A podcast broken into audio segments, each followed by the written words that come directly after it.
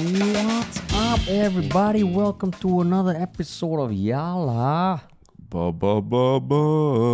your thrice weekly podcast where we talk about the hottest news and the buzziest topics with a touch of what, Terrence?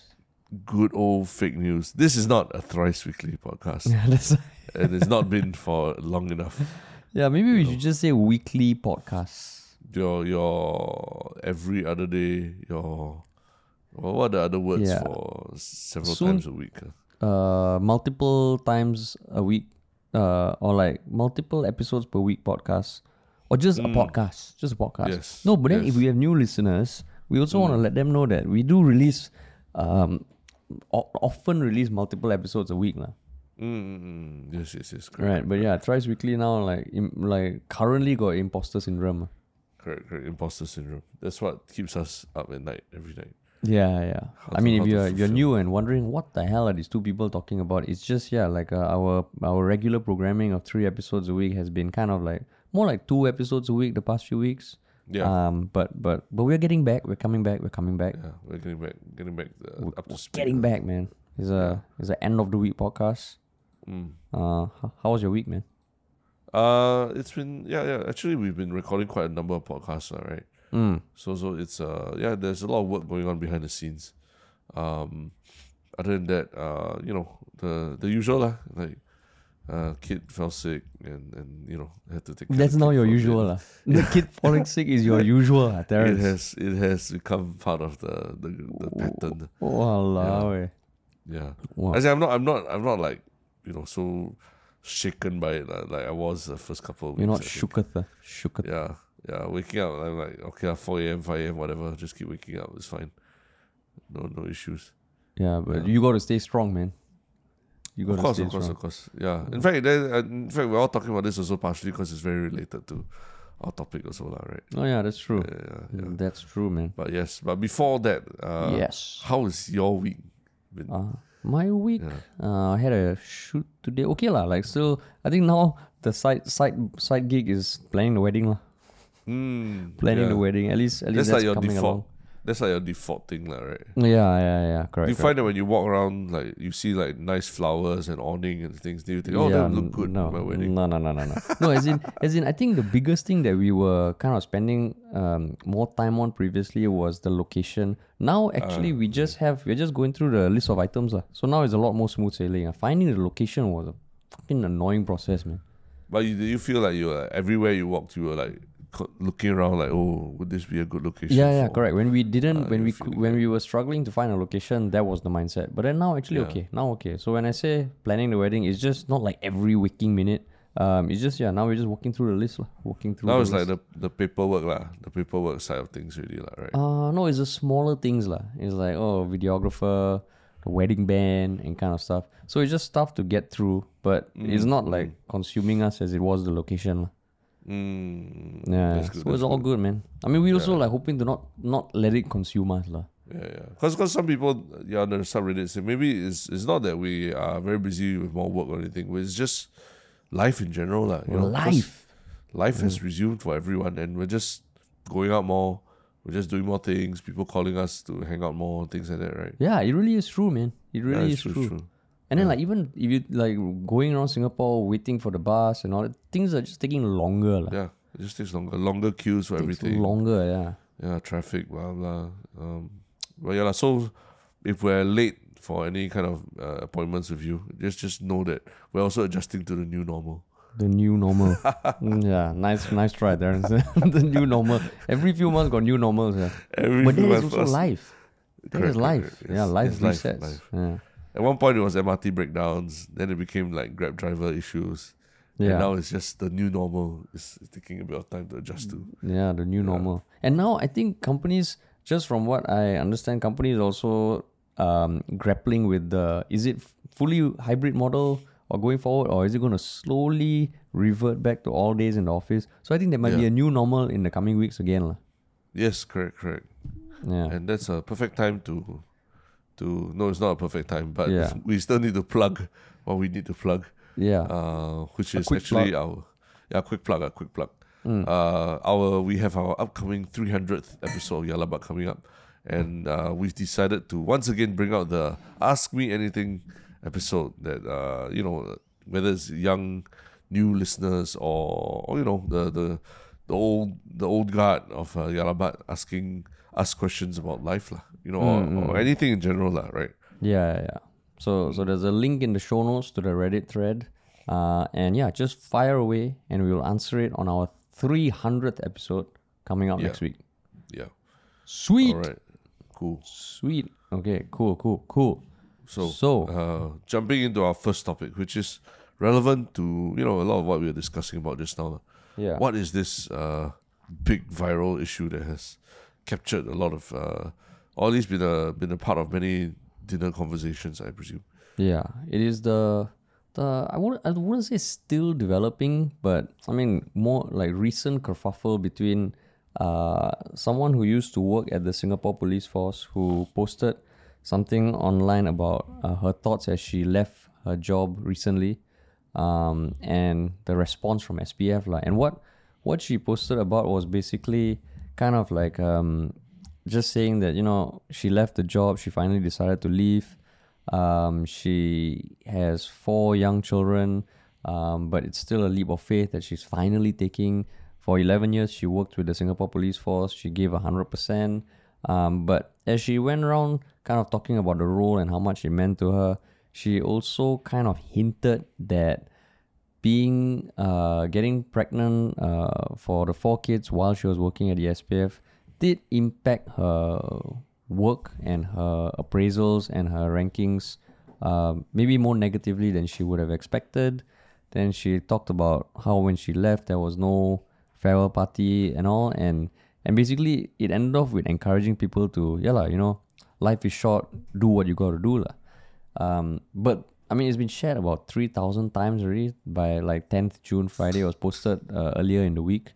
But why it was a kerfuffle is because it went viral enough for the Singapore Police Force for themselves to post something kind of talking about their workplace policies and that they do not discriminate.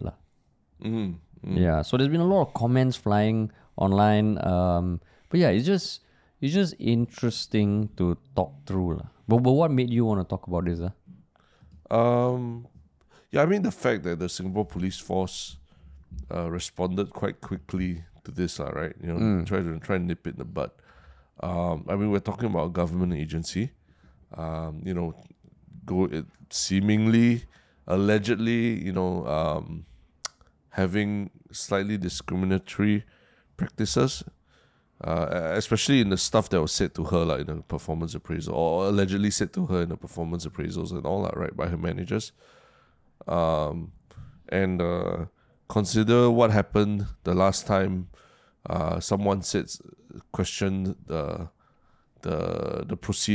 procedures or the competency of the Singapore Police Force. Remember what happened? Yeah. This lady, Miss Raisha Khan, in Parliament. Khan. Yeah. She brought up something about the Singapore Police Force not being very not having any subtlety in how they were handling a sexual assault victim, you know. And turned out that it was entirely a fabricated, exchange. And you know, with that whole incident came the committee of inquiry, and some said the setback of opposition politics in Singapore by 2 decades or something like that, you know. So I mean, this it's a big thing when you put the Singapore Police Force in the limelight. Like this, be ready to back up your statements, and be ready to be questioned, and be ready for, for a fight. So I mean, right now we are just at the beginning stages of this whole thing. It looks like it could get quite messy. So that's why I thought it was quite interesting. So you're saying that the SPF right now they're on high alert. Anytime anyone kind of posts something that hints at the negative way of them behaving at the workplace. Yeah, and it might escalate to, parliamentary level of inquiry and all that, right? Because we're talking about something that's very core to the heart of a lot of Singaporeans, right? How to the cost of living and then trying to, have a family in a place like Singapore, right? Yeah. So I think also aside from SPF maybe being on high alert, I think the media also, because you can imagine when this happened last time, it was a huge thing. So when this sort of claim came out, of course the media outlets probably pinged the shit out of SPF to get their thoughts lah. Yeah. So and I mean this story also has a bit more context because the person in question, Miss Rima Razif, she posted this on 7th June about her leaving the force. But in April 2020, that was actually the first time she went viral when she posted about herself working through her third trimester. And the picture was her very clearly pregnant, working through her job and just kind of saying that, yeah, she's in her trimester and she's still working because it's a tough time for the world and her job means a lot to her. And it was received very positively lah. But what happened after that was the police force actually kind of commented that we prefer if people do not talk about their personal matters in public lah. Because that went viral and that kind of, in some way, if you see someone who is very visibly pregnant still doing her work as a police officer, it also makes you think oh shit, is this being enforced by the organization or is it her own voluntarily taking up of the role or the duties? Yeah. Right. Yeah. So the SPF responded then and then now with this and then the SPF responded again. So you think it's going to is the start of a lot of maybe even an investigation. I think because this time she has made certain allegations, right? That she was discriminated at work as a pregnant officer. Her performance grade. She claimed that her performance grade was dropped because of her pregnancy, and she was not appreciated at work, lah. Yeah. So this delves into Ministry of Manpower guidelines already lah, right? About treating pregnant employees fairly lah. Yeah. So I mean, more specifically, her claims from her Facebook post was that being told that my performance grade dropped, and she says in air quotes, cause you were pregnant what, and being advised to again quotes take up some projects during your maternity leave was not something she could resonate with, and working through her pregnancies, lifting heavy equipment for her peers willingly, sacrificing meals because her work was her priority, getting into labor while at work for 2 out of her 4 pregnancies, going to the hospital in her uniform, still did not suffice to see her as a performing worker. And then, so she also said that, when she posted the first time in April, she was condemned with and given strict instructions to decline any kind of further exposure, and that she realized she did not matter. Not getting a farewell card on her last day hit her, not gonna lie. Those who have received full-on dinners, gift mementos and tokens for their contributions, you have her envy. And then after that, she closes off by saying, she made the right decision to leave lah. Yeah, correct. Yeah. So what do you think about all this, man? You, Mr. Productivity, you, Mr. Work until headache and everything. No lah. I think over the years I've also realized 4 hours of sleep. Yeah, 4 hours of sleep. Over the years I've also realized no lah, that can't be the way lah. That can't be the way. And really?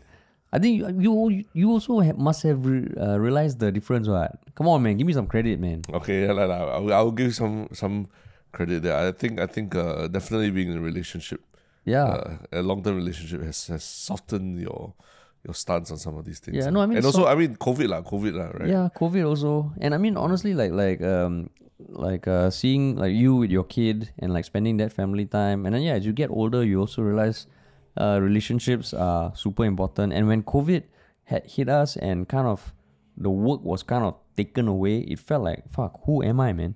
Who am I? Yeah. So that's a whole other topic. But for this, I mean, if what she says it's true. People shouldn't be told that their performance grade dropped because she was pregnant, and taking up projects during maternity leave also not good lah. But in this case, I'm just trying to tell myself that this is one side of it. I just want to know the other side lah. Because these sort of things, I think, like it's hard for me to just believe 100% of what this is that this is true. But you've heard from both sides, right? You've heard from both sides. Yeah, but I mean more than just like a Facebook post. Like, I guess for me, Facebook post, like it's easy to kind of like paint a picture or be biased lah. So I don't know, like, but again, whether or not it warrants a deep dive investigation, I don't know. But when I read this, I was like, okay, because the thing that I think a lot of chatter is revolving around online is the fact that she was pregnant four times in 5 years. Yeah, so right. So amongst the discussions was like, then people were calculating how many weeks she was away from her work and pointing out that the C grade that she got after 2 years of getting B grade in the civil service, apparently it just means you're an average performer lah. Yeah, so then looking at it, I'm like, oh shit, this is way more complex than it is lah. So yeah, I'm still wrapping my head around it. I'm not taking everything at face value, but that's why I was looking forward to this discussion lah. But what about you? Given that you have a kid, you know? Yeah, I think it's a very tough one lah. Like I've seen the mental gymnastics that people have been doing and trying and looking at it from the perspective of her colleagues, right? Saying, that basically means that out of 60 months of her career at the police, or the last five years, out of 60 months, she's not been there for 16 months, you know? So, I mean, you can work out a percentage there, but it's quite an amount of time that someone else has to cover for you. And you know, they can't reduce increase the headcount for someone to cover your position lah, right? Yeah. And so I mean, it delved into the fact that basically it's a binary choice between career and family, and if you made the choice to choose a family over a career and you can't handle the consequences that come with it, then that's your fault lah, you know. I would generalize a bit and say that that's generally what you'd see on Reddit lah. But you know, Reddit's also a lot of younger people who are maybe not like haven't had kids yet. They've started families or a lot of them haven't even started work lah, right? You know, I think there's a lot of people in their early 20s or even younger and maybe in their first jobs and all. And then I get it lah. I get their perspective lah. You know, like the want to hustle and do well in your career early on right after you get out of army or right after you graduate and all that, but priorities do shift lah as you get a little bit older. I remember back in my 20s and all, like pulling all nighters for work was it was not an issue lah. I had no commitments, I had nothing to think about all. But now I literally have to think about whether I will get a stroke the next day lah if I pull an all nighter. You know, That's the kind of thing I need to prep for. Like maybe have my handphone nearby in case I need to call ambulance. That kind of thing. For real? It just affects you so much more, like, right? Yeah. You get splitting headaches. You just like fall asleep while driving, and stuff like that, lah.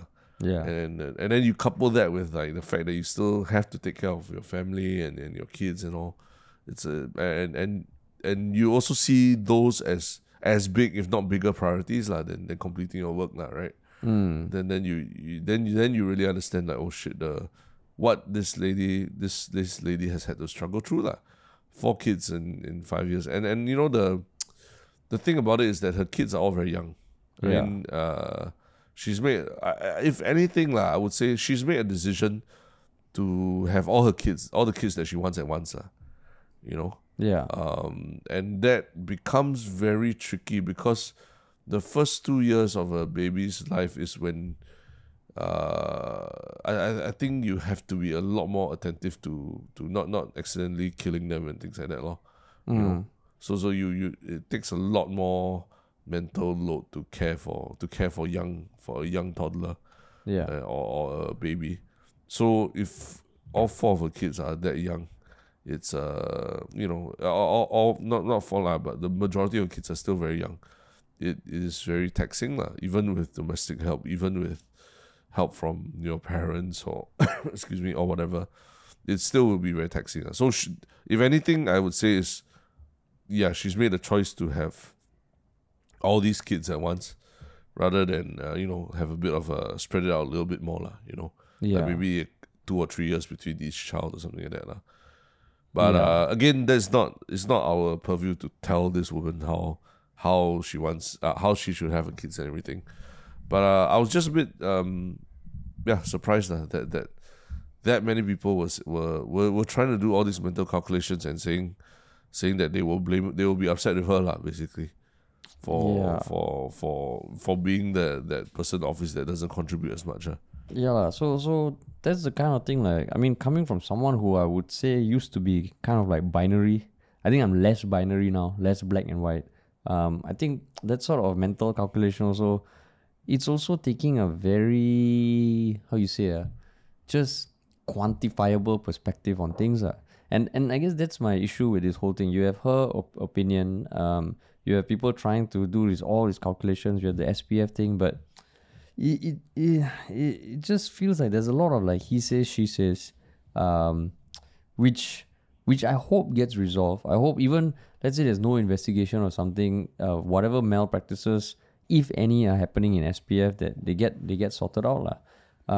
But then the thing is, you know, like, well, one comment that I saw on Reddit, which I do have some thoughts about, is a lot of people were saying, you know, she's giving birth to 4 kids. Our birth rate is declining. It's a great service to the nation. She shouldn't be shat on lah, or she shouldn't be criticized because she's doing a lot for the country. And when I hear those sort of statements, I mean, okay, you are helping. Increase the birth rate, you are helping to produce more Singaporeans, and it is something the country needs. But I think that doesn't take into account that, based on what I've heard from my friends who have kids, you, like, as a parent, it is also it's tough, but it's a very fulfilling kind of experience lah. So when I hear that, oh, she's doing her service for the nation, I'm like, yeah, but it's not like there's going to be a lot of hardship, but it could be a magical experience for her lah, right? So I know I'm saying this as a dude, as a engaged but not married man, but I feel those sort of statements also is like, that's just one aspect of it lah. But I don't know how you feel about that, like, given that you have a kid, you're seeing what your wife had to go through. I think I'm I would hesitate to take my experience of raising kids and saying that it applies to all parents. You know, some parents don't really enjoy being parents that much. Some do it. They're parents because, you know, their own parents want grandchildren and all that, right? But on top of that, also the process of having the child is physically very demanding on women, lah. Yeah, you know, the not being able to, you know.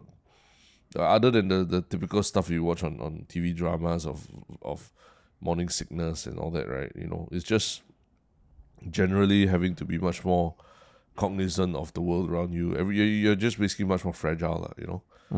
But at the same time, you still need to exercise. You still need to move to make sure your bones don't deteriorate, and, you know, your body is carrying weight in places it never carried before. Even though it's just a couple of kg here and there, but it does affect the way you stand, the way you walk. I mean, I can just go on about all the physical things. And then there are literally people who are basically, they are given hospitalization leave to just stay in bed, you know, throughout the rest of their pregnancy. So I think it's even more than just the enjoying the kids or taking care of the kids. It's the act of being pregnant is tough itself already, right? Yeah. I mean, that's why this topic is a tough one, because, like, how do you? I mean, if you're gonna be in the police force and all, it's only normal that you.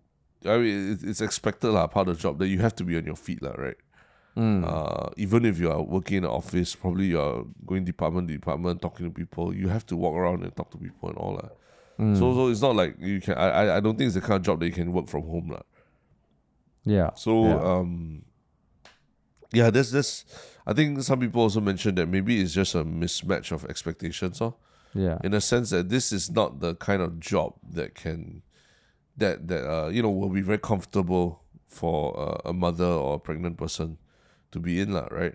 Yeah. And as progressive as Singapore Police Force claims to be, I mean, they're, in the sense they say SPF takes a firm stance against workplace discrimination practices. There are avenues for SPF performance officers to raise complaints on discriminatory workplace practices.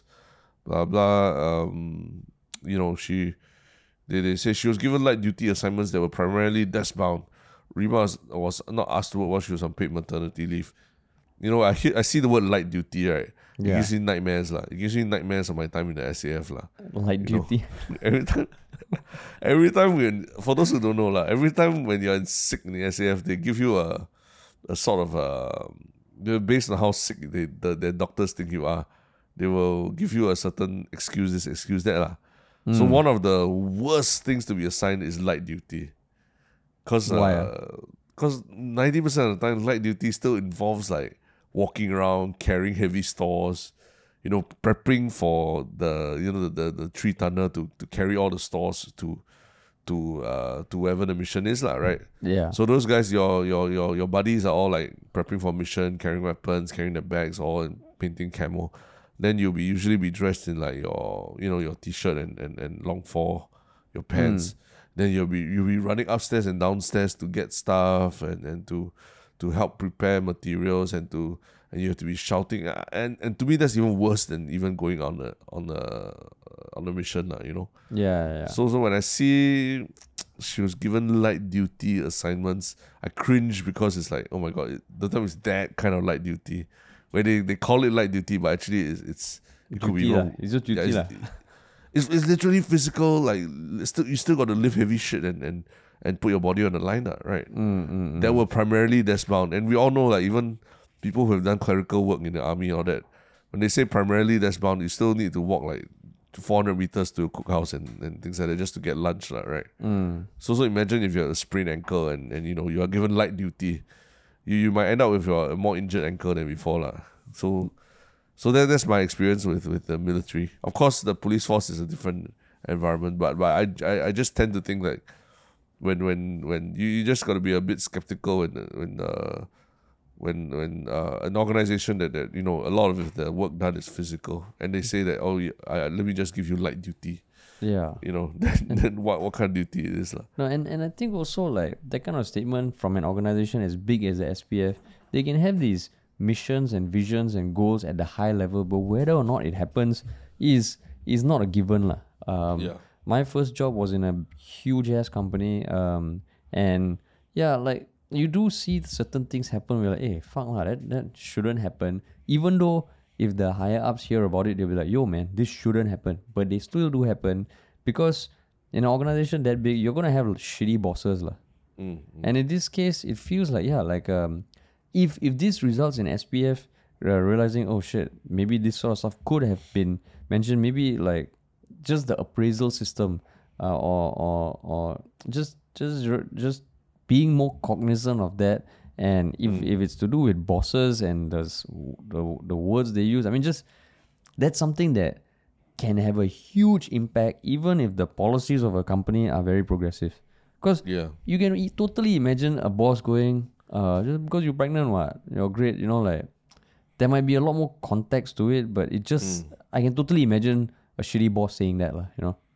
Yeah, correct. And, I mean, and this is 5 years ago is still a very long time also, right? 5 years. Like, I think even the last 2-3 years, we've as a society, we've progressed a lot on being able to come forward and report grievances in the workplace and all that, right? Yeah. So these things that have been said could have taken place, in what I already consider a different era as well, right? Yeah, correct. But I mean, even then, the one thing about her kind of getting... Because the SPF did also say in their post that they addressed that Rima wrote about her police work on her social media account in April 2020 and why the public sector rules disallow officers from commenting on issues relating to their own agency or policies they are involved in without prior authorization. So this one, I mean, I don't know the full context of the photo she posted, but the photo did show her in uniform in front of a police car, right? And I can imagine for vocations or institutions like that, posting pictures like that could be an issue, you know? Like even for army, right? If you were to post a picture of you in front of an army vehicle that goes on the roads, I don't think that's kosher, right? Yeah, depends on how high your rank is, I suppose. Yeah, so this kind of things, I'm like, now the more we talk about it, the more it feels, okay, this probably isn't going to end here. I don't know whether it will carry on publicly, but I'm sure the people in SPF are like, yo, man, what is going on here? So here's $1 million question for you, Harish. Yes. Harish Thilani. Bring it on. Employer of the Year. Will I want four kids? Executive producer of big TV series, everything. You're looking to hire somebody, say a producer or production assistant and everything. And Rima Razif comes up. Would you? I mean, and the project is it's a long project, 1-2 years maybe. Yeah. Would you hire her? You mean like her specifically, or someone who is? I mean, her has plans to get pregnant in a few multiple times in a few years. Yeah. But I mean, that's hard to prove, right? I don't think people will come to their interview saying, okay, here's my plan to get pregnant 4 times in the next 5 years. Okay, but let's say she's just very upfront saying, I am trying to have children, Yeah. Then would you hire?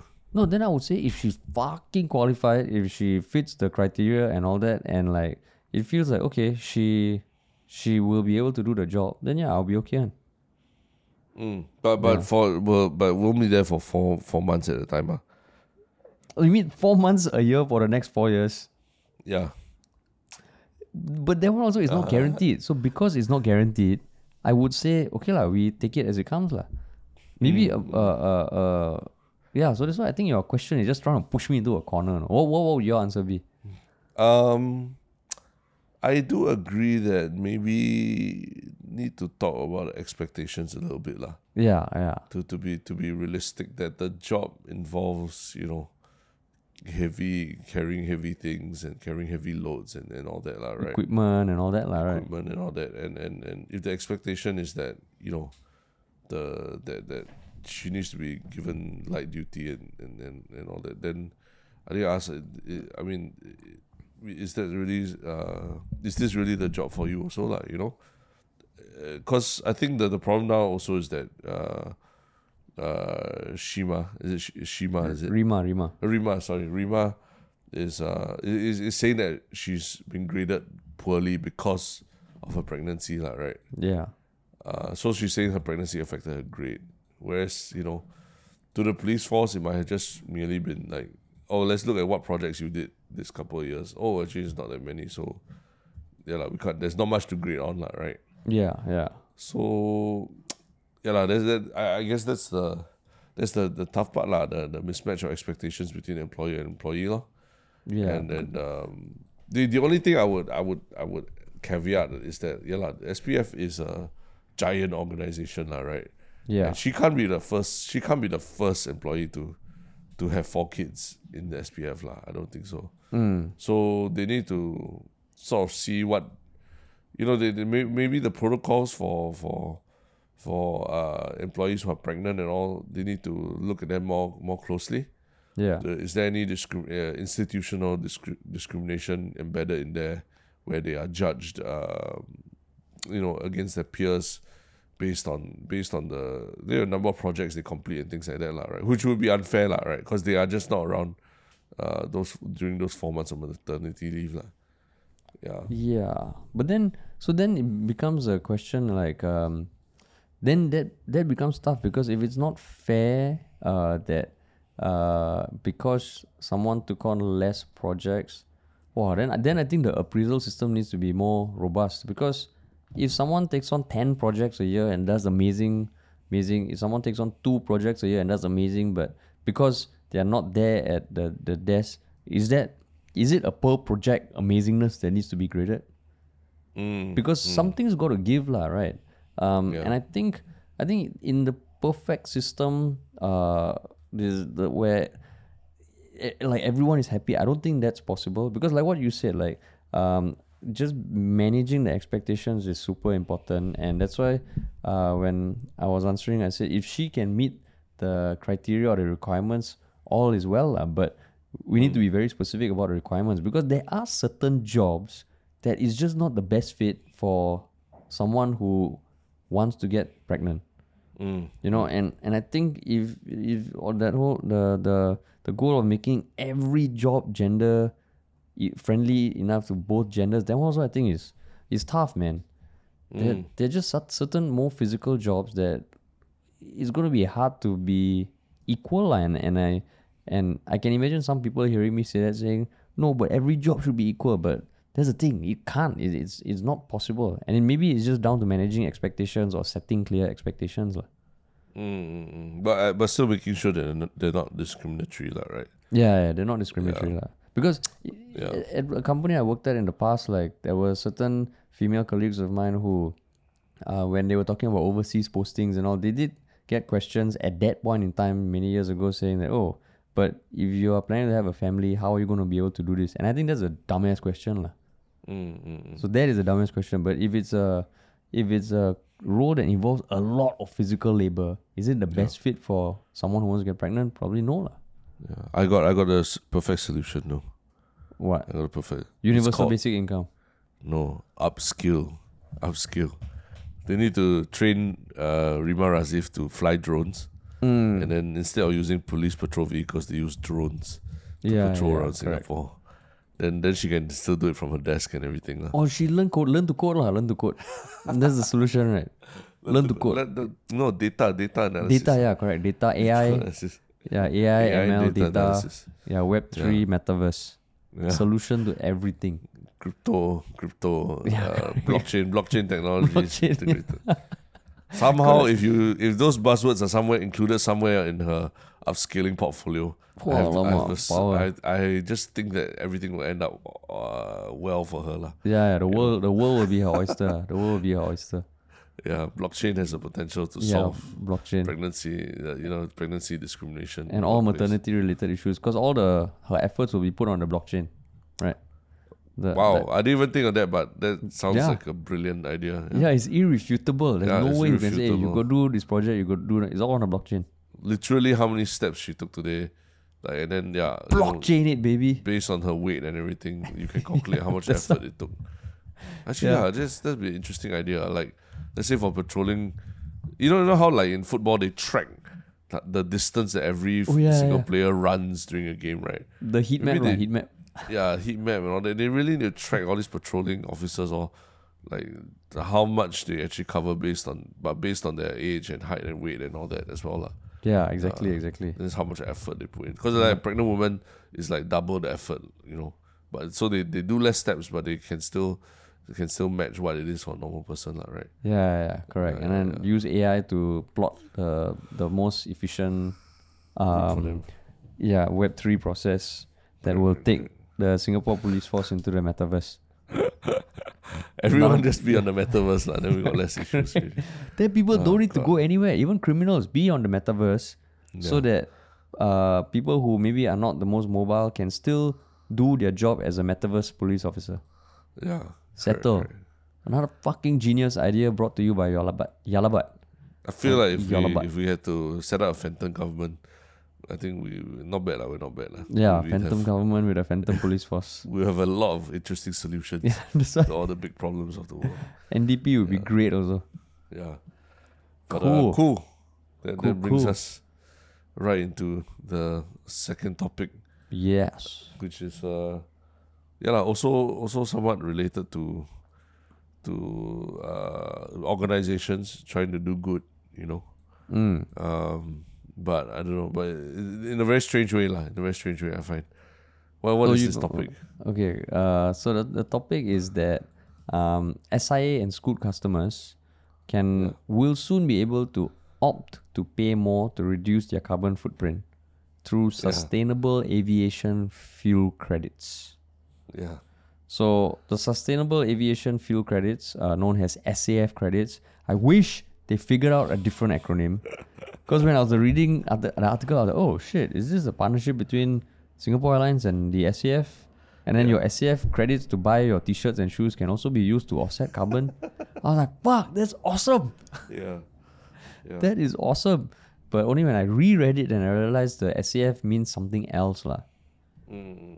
Yeah, but basically the Civil Aviation Authority of Singapore, CAAS, SIA and Temasek said that the credits will be available in July and businesses will be able to purchase them directly from SIA to reduce carbon emissions from their own operations. Yeah, so right now, only travelers can buy these SAF credits, but the goal is to allow businesses also to buy SAF credits. Yes, yeah.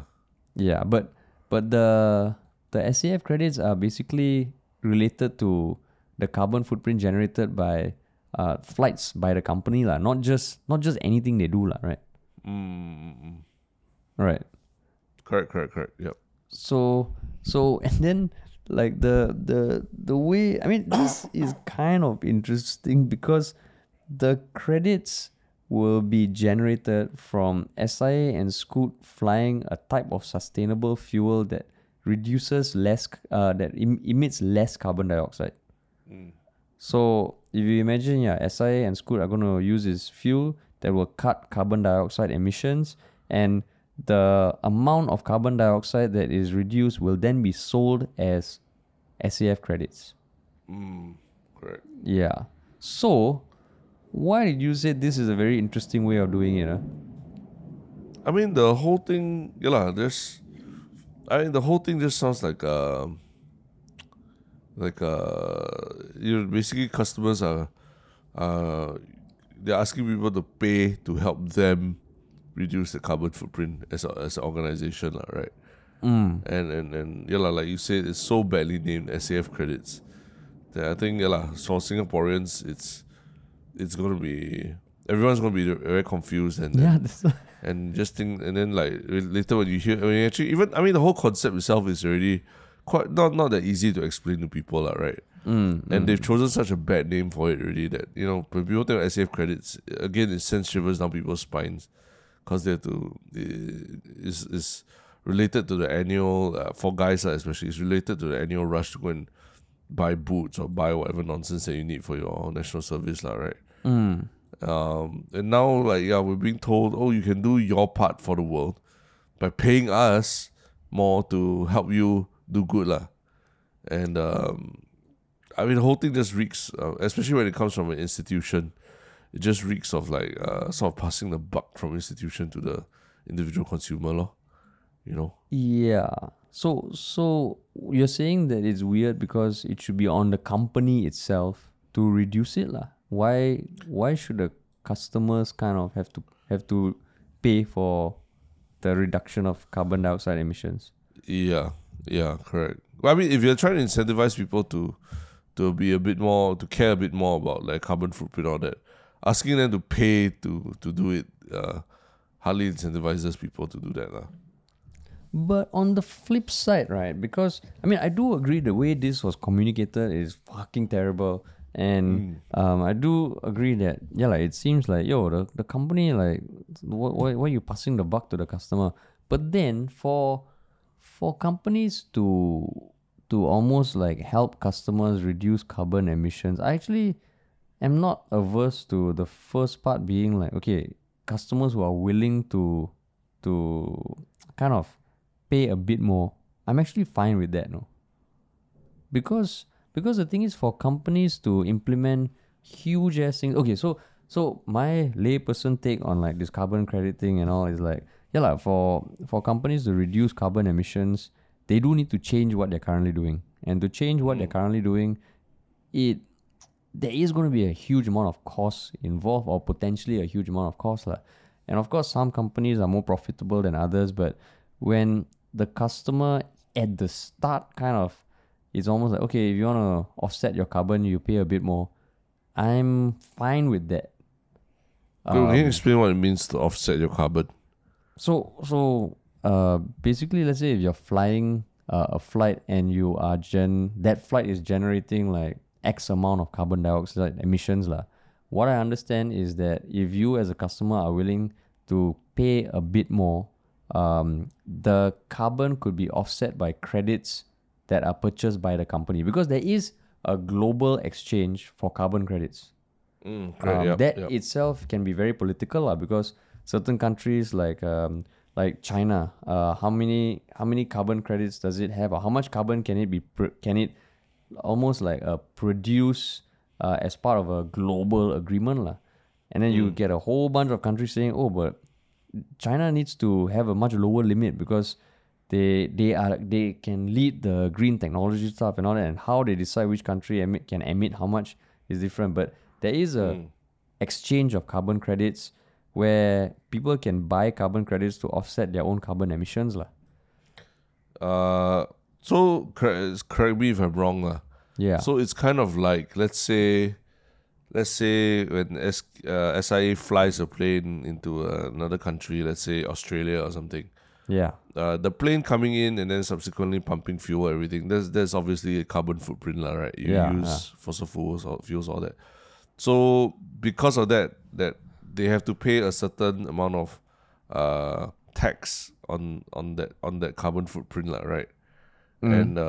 And with these credits, they can be used to pay for that tax that is required of them to be paid along international routes. I think there's probably a lot more intricacies. I think in some way what you're saying is correct, I believe, but it's just, I think the way to imagine it, I think every country can emit X amount of carbon. I think there's a goal to reduce all that globally by 2030 or 2040, but every country has this allotment of carbon that they can emit.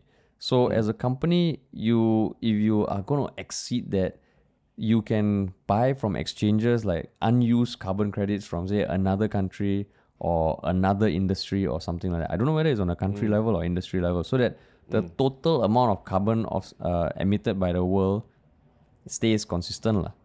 Okay, so my follow-up question there is, so if you SQ or Scoot, you know that you're going to exceed that amount, that carbon footprint. Yeah. Then, but you don't buy the credits yourself to ensure you don't exceed it. Yeah. What happens if you just let it go? You get punished or something? So that's where I think there's a whole system of taxes and tax rebates that try to incentivize, reduce carbon emissions, and that is fucking complex. I'm not going to say I totally understand it, but I think that is the struggle about the whole reduction of carbon emissions lah. If you want companies to take the lead, I feel a lot of the companies can do a lot more, but then there needs to be incentives for them lah, if you look at it just from a business perspective, because if they're going to have to research new fuel, it will have costs. But so that's my thing lah. As opposed to donating to researching low emission fuel for aviation fuel or something like that. You know, that one is much more direct in terms of like where my dollar goes lah, right? It goes towards a solution that ideally like anyone around the world can take up and use, and it's better for them. Yeah. But this one, I feel like it's like you're paying almost to help SQ and Scoot, help them, pay their taxes lah, basically. And I'm just wondering how that incentivizes them to change their own internal processes. I think it incentivizes them because the additional cost of changing to this new fuel, it's offset a bit by customers lah. So it's almost the disincentives become less. The cost of changing become less. So for them there's no penalty to them, you know. That means the cost of this R&D and this changing is taken up by consumers lah. But not fully lah. Like I don't think you have to pay like $2,000 per flight to set offset your carbon. And that's where I think, like when I say I was willing to pay, it's only going to be like a dollar or something. But then I would also like to know what is done lah. So if you ask me, even though I'm not totally averse to paying for that, I would rather contribute to R&D into sustainable fuels and all. But then the trick here is that for the consumer, I mean, everybody likes to feel good about themselves, right? I think there's a huge psychological component there to let people who maybe have the income to or are super passionate about sustainability to feel like they are doing their part. And that's where I think it gets tricky, because then it becomes like, oh, are you just playing on the psychology of it? Where is this going? And what is the true impact? So that when it becomes like the business is deciding all this and is not truly, how you say, transparent, that's where I get some aversion. And that's why this execution per se makes me feel a little like, this just sounds like it's a product that has been developed for airlines to generate an additional revenue stream. Yeah, so that's where I get very skeptical about anything that asks consumers to pay more to help them do good.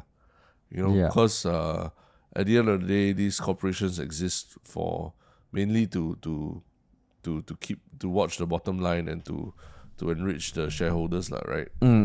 So I get very skeptical when they are saying, like, customers, you can do good and opt to pay more to help us reduce our carbon footprint. Like, it's almost like there's already a gun at their head and they've done everything they can to reduce their carbon footprint. Now it's only up to y'all, the customers, to save us and bring the world forward. From what generally my little understanding of climate change and the steps that we actually need to take to have any sustainable kind of impact on climate change, right?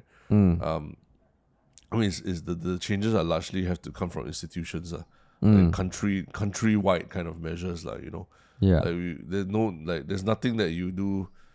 Okay, I don't want to be so cynical about it, but it's almost practically a negligible effect that any single individual person does that can actually move the needle on climate change, Unless you're Elon Musk or something, then that's a different story, But just for the average person, whether you recycle more or drive your car less or whatever, it doesn't have the same effect as a government-led implementation of a new rule or something to make everyone, including businesses, also more conscious of their carbon footprints. I mean, I still feel that people can do their part, but right now there's an overemphasis on the impact of people doing their part when companies, there are so many companies that just get away with the biggest bullshit ever.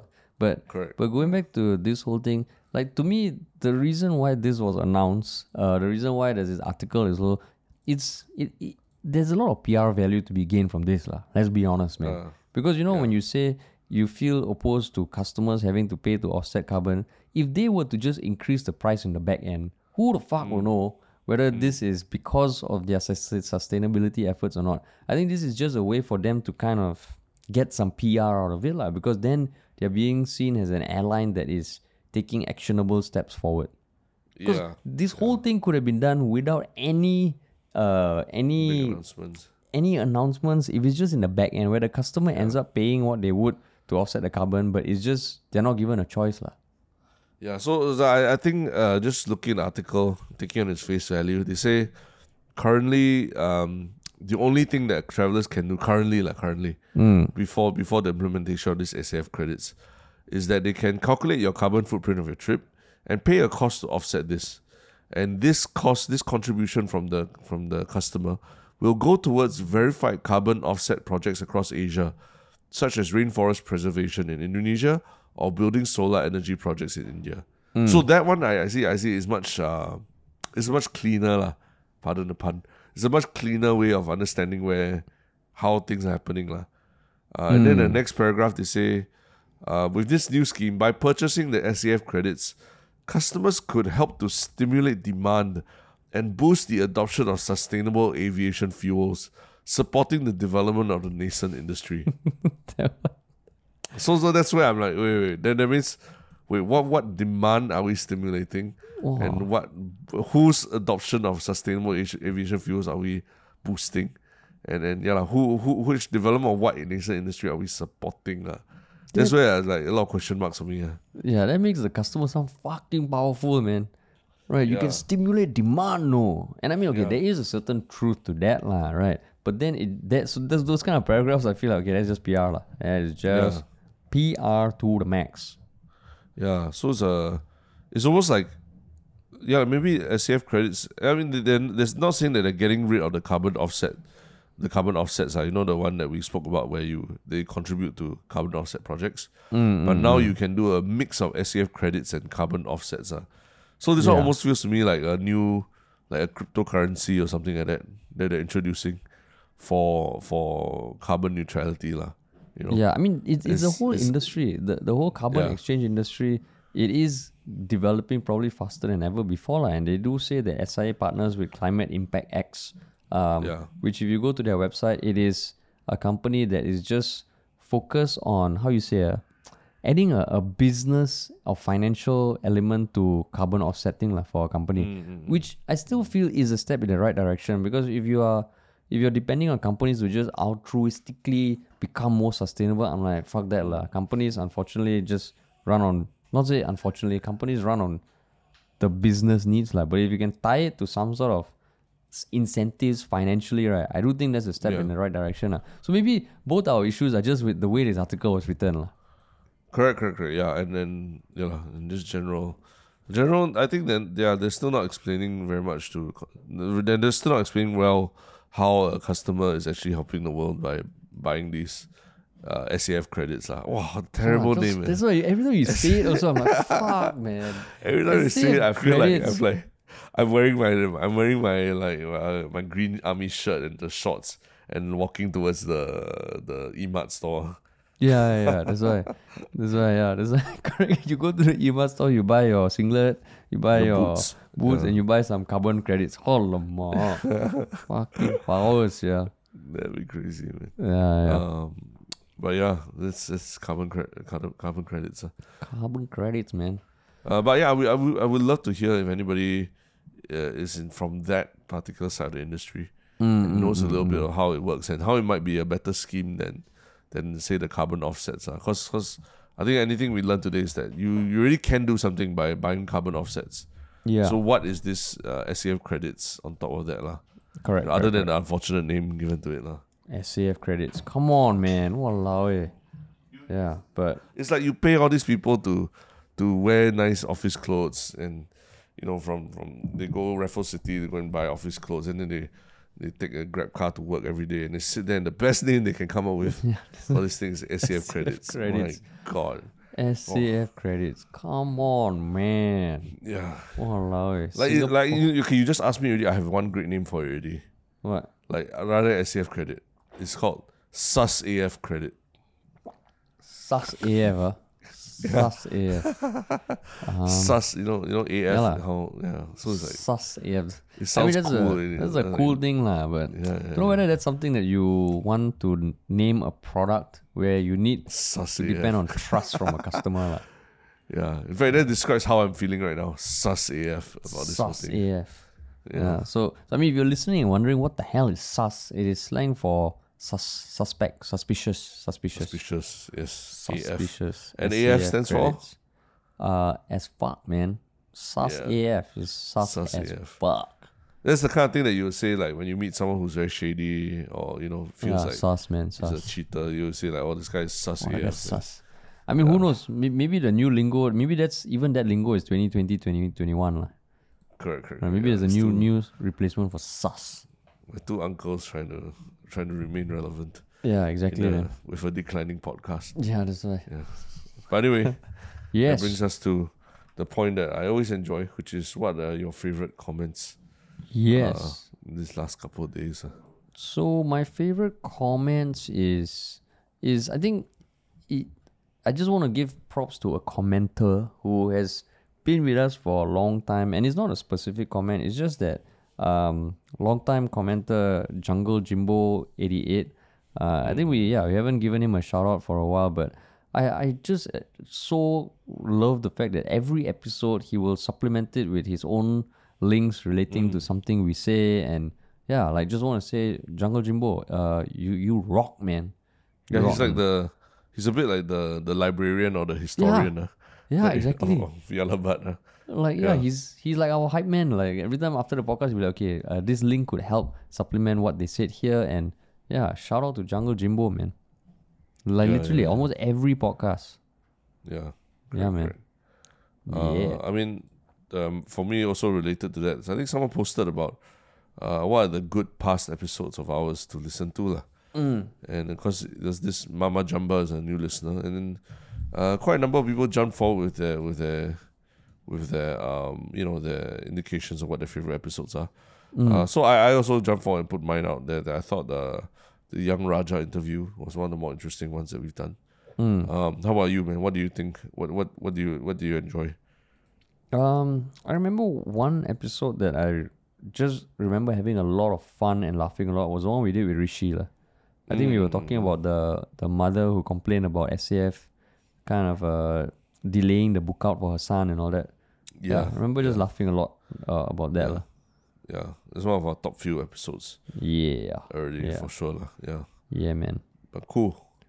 And last but not least. Yeah. Yes. Yeah. Would you like to go? Would you like to go?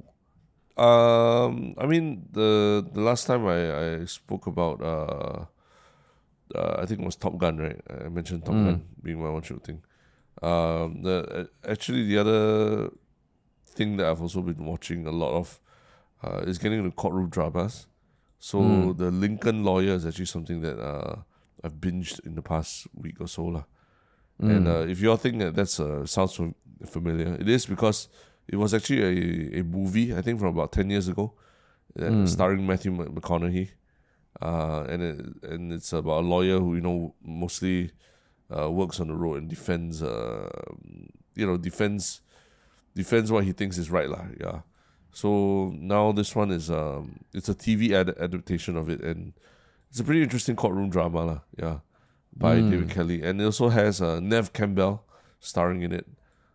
Neve Campbell, from the days of Scream, Party of Five, Wild Things, all that. Yeah, she's playing a mother, obviously, in this series now, it's just a very well written TV series. No big visual tricks or anything like that, or crazy set pieces, but just a good courtroom drama. So and you finished check it out. You finished it. Right? Yeah, I think a lot of people have been watching it in Singapore because it's on the trending list as well. So I was just kind of curious, but yeah, after like 1-2 episodes, you're like, oh, it's pretty good. Oh, cool. Yeah. Cool. And what is your one shook thing? My one shook thing is a very controversial trailer of this upcoming documentary that I saw. I think the documentary is coming out, and maybe it's out already. The documentary is called What is a Woman? And it is done by this person called Matt Walsh, who's a right-wing commentator from the US. But the documentary is just about him asking people that same question, like what is a woman, because it deals with the issues of trans people, trans folk, and gender, biological gender versus the concept of gender. And it is like it's you watch it, you're like, oh shit, this is super controversial, which makes me want to watch it, because I'm curious how he's gonna go about having this discussion, because he's obviously more right wing, right? And I mean, even if you look at the coverage, I think it's getting a lot of coverage in certain areas, whereas on certain areas, certain publications or certain media outlets that are more left leaning, they're totally ignoring it. I know it's being pushed by the Daily Wire, which is the publication with Ben Shapiro. So it's controversial just hearing the people behind it. But yeah, I'm curious to see how this documentary is. Because if you look at the trailer already, there are some moments you're like, oh shit, that's an interesting conversation, because he really questions what gender is, what being a woman is, and some of the conversations look damn uncomfortable. Yeah. Yeah, I'm sure, man. Yeah, I've heard about it, and there's a lot of, I think people are, there's going to be a lot of people who are explosive, with it as well. Yeah, so it should be interesting. So how do you come across this? I came across it because I subscribe to this one Substack journalist called Matt Taibbi, who I think I've mentioned before on the podcast, and he just wrote an article talking about this documentary. And I was like, oh shit, sounds like an interesting documentary. And then I clicked on it. But now it's part of your weekly right-wing diet. Actually, Matt Taibbi is not right-wing. He's quite centrist. And that's why I like reading about him, because he'll shit on the left, he'll shit on the right. And he's quite a good source of news. But now, having clicked on this trailer a couple of times, I'm just going to be shown a bunch of right-wing stuff in my YouTube recommendations. Yeah, you've ruined it already. You've ruined your... Yeah, I've ruined the algorithm. Your YouTube homepage. Yeah, YouTube algorithm. I'm fucked already. Yeah. But, yeah. Cool. Okay. That was the end of the week podcast. All right, man. Thanks for listening, everybody. Right. Peace.